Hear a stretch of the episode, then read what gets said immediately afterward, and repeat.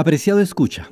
Para este momento usted lleva dos, tres, tal vez cuatro horas de escucha de nuestra narración.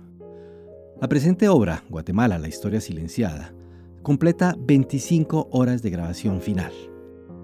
Queremos invitarlo a considerar una remuneración a nuestro trabajo utilizando el botón de donaciones de la plataforma anchor.fm. Usted podría, si lo desea, ir a la página de anchor.fm buscar Guatemala, la historia silenciada, y a través del botón de donaciones hacer una donación a partir de un dólar. El sistema de donación es sencillísimo de hacer e igualmente de desactivar. Yo, por ejercicio, hice una autodonación que desactivé muy fácilmente a partir del segundo pago. Agradezco mucho de antemano su generosidad.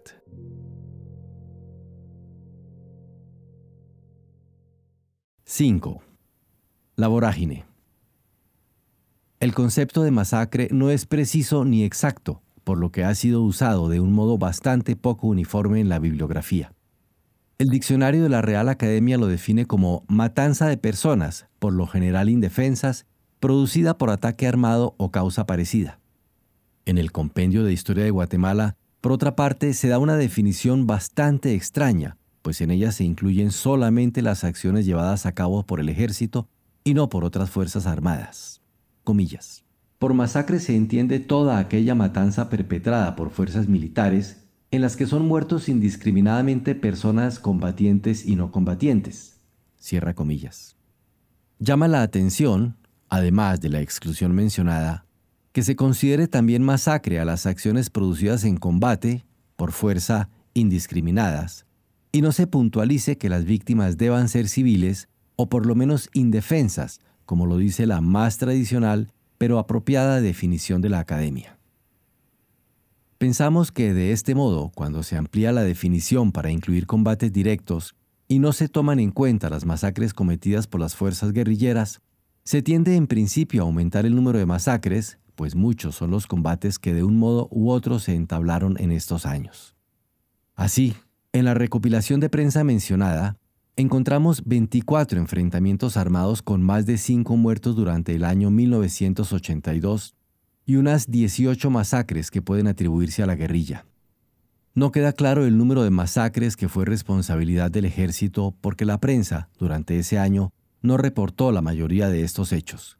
En todo caso, con la definición mencionada, el compendio presenta un total de 669 masacres cometidas entre 1962 y 1996. El trabajo mencionado no establece un número preciso de víctimas para que un hecho determinado pueda considerarse una masacre, aunque este es un punto de gran importancia, obviamente, para poder hacer un conteo de las masacres ocurridas. En el REMI se usa una definición operacional bastante amplia, que incluye a todos los hechos con tres o más víctimas, aunque en el cuadro estadístico respectivo se añaden otras características a la definición. Comillas. Las masacres cuyos datos se recopilan aquí no incluyen todas las matanzas múltiples con tres o más víctimas como las incluidas en la sección anterior, sino hechos de muertes colectivas en las que confluyen múltiples factores y patrones diversos de violaciones de derechos humanos, ensañamiento, violación sexual, tortura, desapariciones forzadas, etc. Con esta definición más restringida, aunque en realidad un tanto más sujeta a interpretación subjetiva, el REMI contabiliza un total de 422 masacres, cifra que de allí en adelante utiliza como base para el análisis de las características de estos hechos.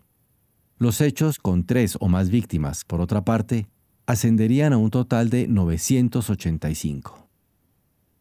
Para la estimación que nos proponemos hacer hay otro dato que nos resulta de particular interés, el promedio de víctimas por masacre, pues conociendo ese valor podremos realizar con más seguridad el cálculo global que nos interesa.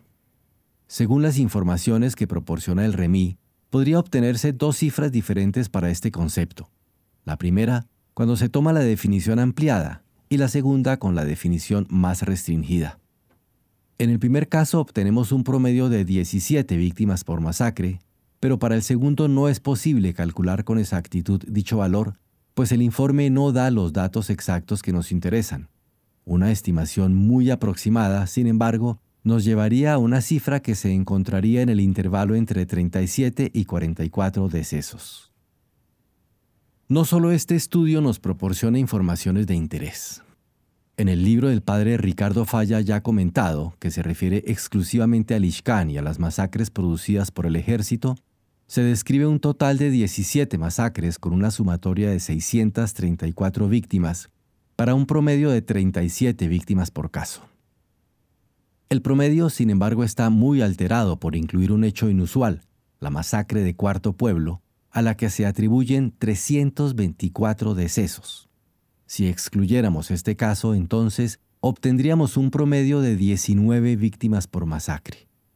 En la información concreta que tenemos sobre el área de Rabinal, por otra parte, se anotan 28 masacres, tres de ellas realizadas por el EGP, con 1.245 víctimas fatales, lo que da un promedio de 44 muertes por masacre.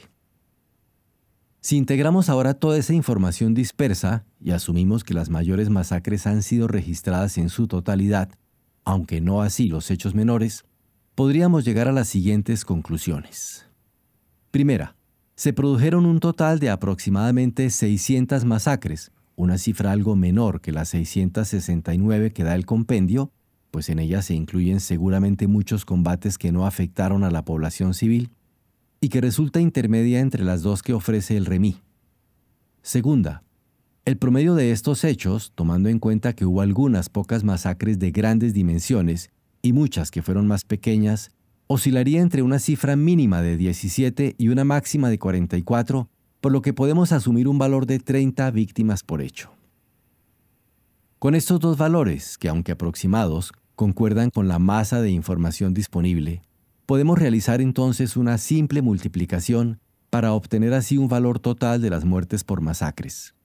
Si tomamos las cifras más razonables de 600 masacres y 30 muertes por caso, obtendríamos entonces una cifra insospechadamente baja, 18.000 víctimas totales para el conjunto de esta categoría.